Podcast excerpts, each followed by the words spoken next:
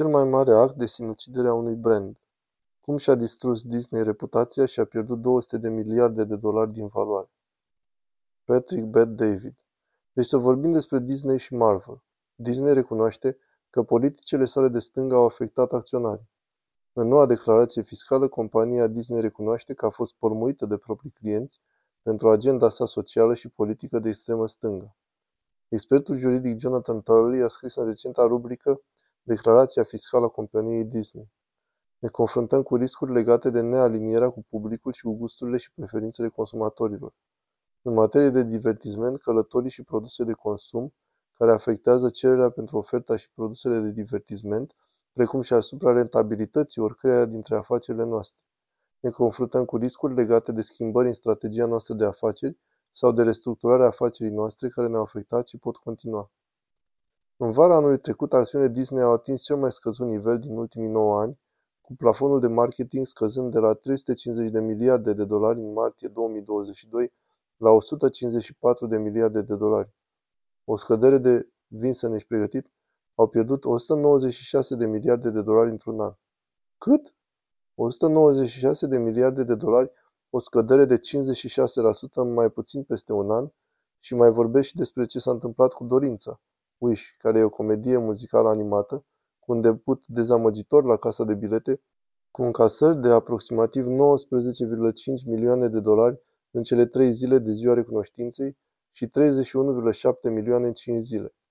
Acest film marchează celebrarea celei de-a suta aniversări Disney, prezintă o forță cosmică numită Star și un erou cu spirit ascuțit numit Asha. Jocurile foame și clopotele de pe Skaden Așadar, când vedeți astfel de lucruri și apropo sunt unul după altul, unul după altul, devine o tendință la Disney. Știți că Bob Iger a scris o carte grozavă intitulată Călătoria unei vieți și apoi a făcut greșeala de a se întoarce. Da, tipul ăsta se întoarce și acum continuarea cărții ar trebui să fie o călătorie de o viață cu o întoarcere de rahat. Bine? Poate e cel mai bun negociator pe care l-am avut în ultimii 40 de ani. A stat cu cei mai mari alfa și le-a cumpărat companiile. George Lucas, Steve Jobs, Rupert Murdoch. Nu știu câte alte nume pot spune. Le-a făcut pe toate, nu-i așa? Un tip uluitor, un mare director executiv. Credeți că este pe undeva vina lui? Credeți că stă acolo și regretă că s-a întors? Și per total, de ce credeți că Disney, știind că s-a întâmplat asta, continuă să o facă? Să din cauza că aceste filme au fost realizate în 3-5 ani, iar îi zic, hai să scoatem aceste filme și apoi ne schimbăm filozofia anul viitor. Dar nu va dura un an, ci ne va lua 3-5 ani să ne revenim cu următoarele filme care vor apărea. Jeremy Boring Eu cred că sunt multe de despachetat aici. Mai întâi voi răspunde dacă e vina lui Bob Iger. Bineînțeles că este. Bob Iger nu a fost neimplicat în pregătirea scenei pentru ce avea să vină după el. Nu poți fi Bob Iger și apoi să fii șocat și consternat când afli cu cine te înlocuiesc. Da, Bob Iger a realizat foarte multe. Da, e unul dintre cei mai mari directori din prezent. Cât despre motivul pentru care s-a întors, știți, Michael Jordan mai joacă basket? E aproape imposibil să renunți la lucruri la care ai un talent unic. Vedem asta tot timpul la sportivii profesioniști, care revin după perioada lor de glorie și se descurcă prost, dar nu pot renunța la joc. Deci înțeleg că nu poate renunța la joc și nu poate renunța la moștenirea sa. Și este un executiv mai bun decât va fi vreodată oricine la această masă. Dar asta nu înseamnă că nu a făcut greșeli de un miliard de dolari. Și cred că are de-a face cu una chiar acum. Da, intervalul de timp necesar pentru aceste lucruri să iasă la iveală joacă un rol uriaș. Dacă Disney ar decide astăzi, vom face numai filme despre povești biblice, păi nu poți scoate un film despre povești biblice mai repede de trei ani. Asta este realitatea acestui proces.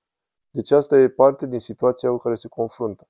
Dar cred că cea mai mare problemă pe care o au, și știu asta de la mulți oameni incredibil de talentați de la Disney, cu care am vorbit în ultimul an, este că i-au concediat pe toți cei care știau cum să se angajeze în povestirea tradițională, fără toate aceste prostii wow în ea.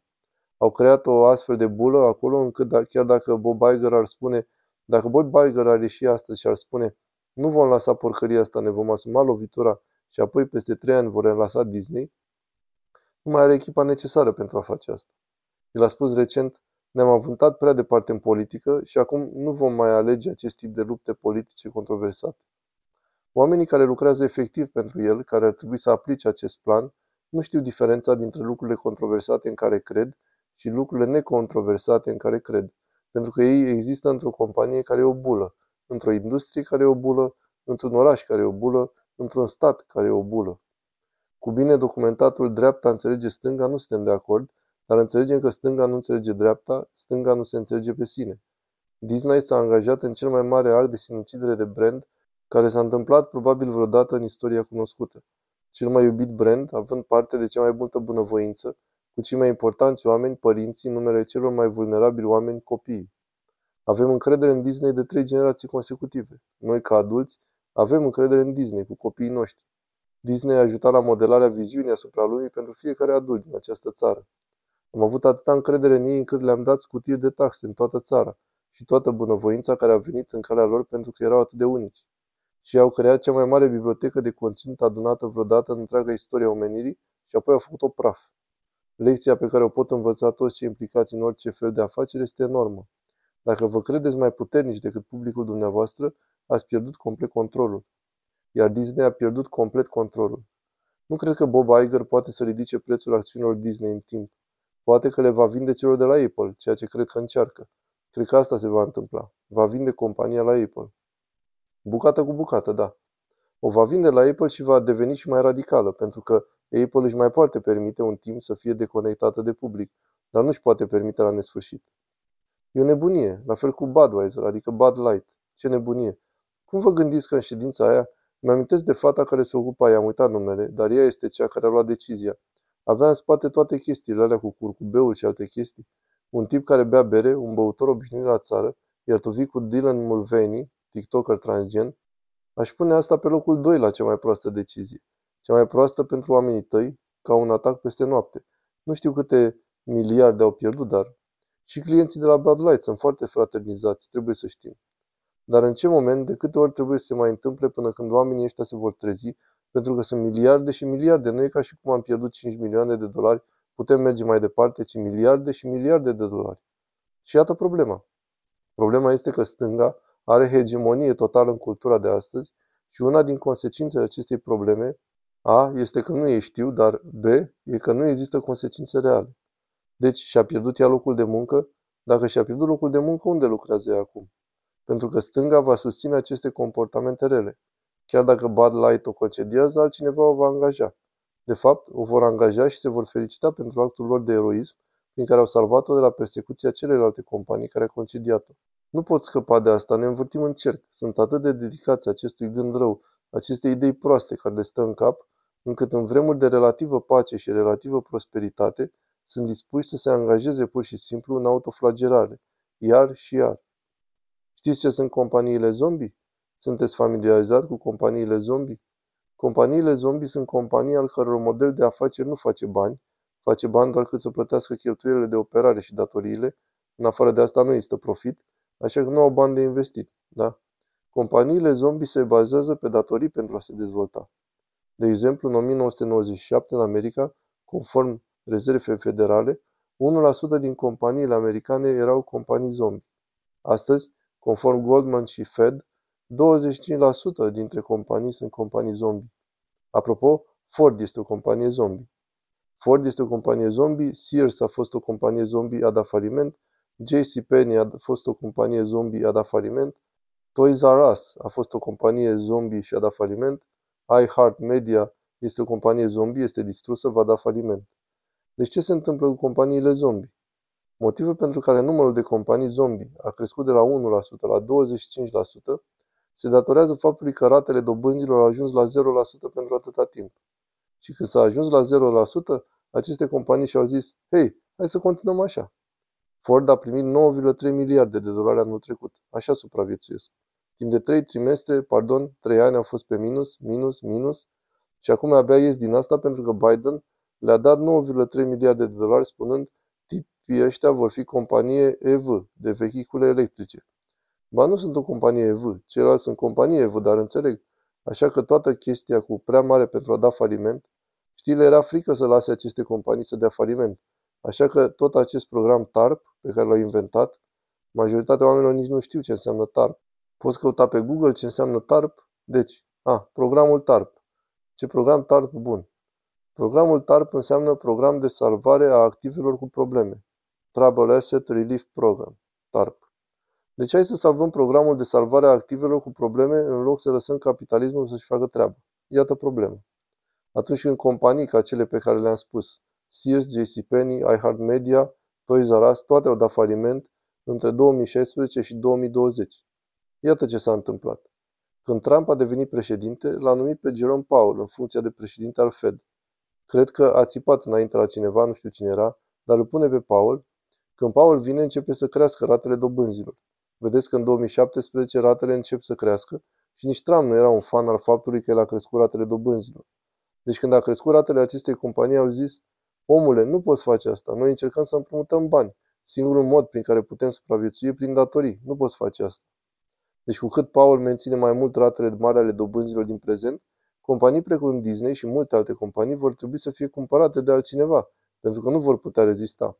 Multe dintre aceste companii zombie vor fi distruse, cu cât ratele rămân mari mai mult timp. Corelația dintre ratele mari ale dobânzilor și riscul companiilor zombie de a fi expuse este identică și corelația dintre rate mici și creșterea numărului de companii zombie este identică. Observați această tendință. Deci până la urmă poți să motivezi cât vrei, ghiși ce va spune clientul. Pleacă naibii de aici.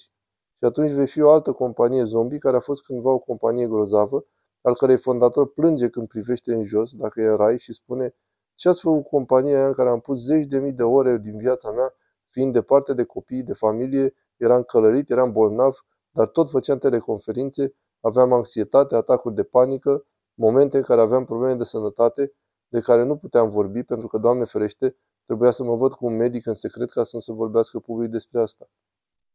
Vor plăti un preț și eu vreau să spun că persoana care controlează care dintre aceste companii va fi expusă ca fiind companie zombie este Jerome Powell. Dacă Jerome Powell decide să scadă ratele, va fi întoarcerea zombilor, la propriu.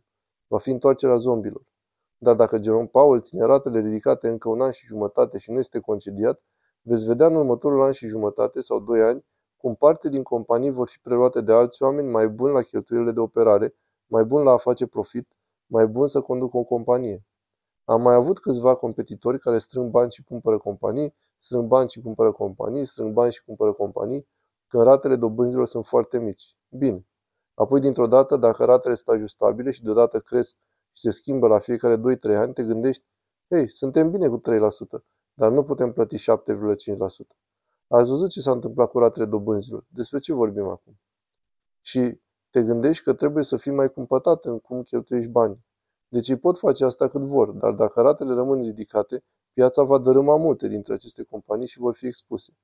Iar Bob Iger încearcă să vândă, fiindcă acțiunile Disney vor scădea din ce în ce mai mult. Iar Apple stă acolo și spune, da, vă cumpărăm, dar peste un an economisim încă 30%. De ce v-am cumpărat astăzi? Vă cumpărăm oricum. Veți fi o companie Apple, dar așteptăm. Așteptăm un an, economisim 50 de miliarde de dolari. Și știm că le place să aibă bani.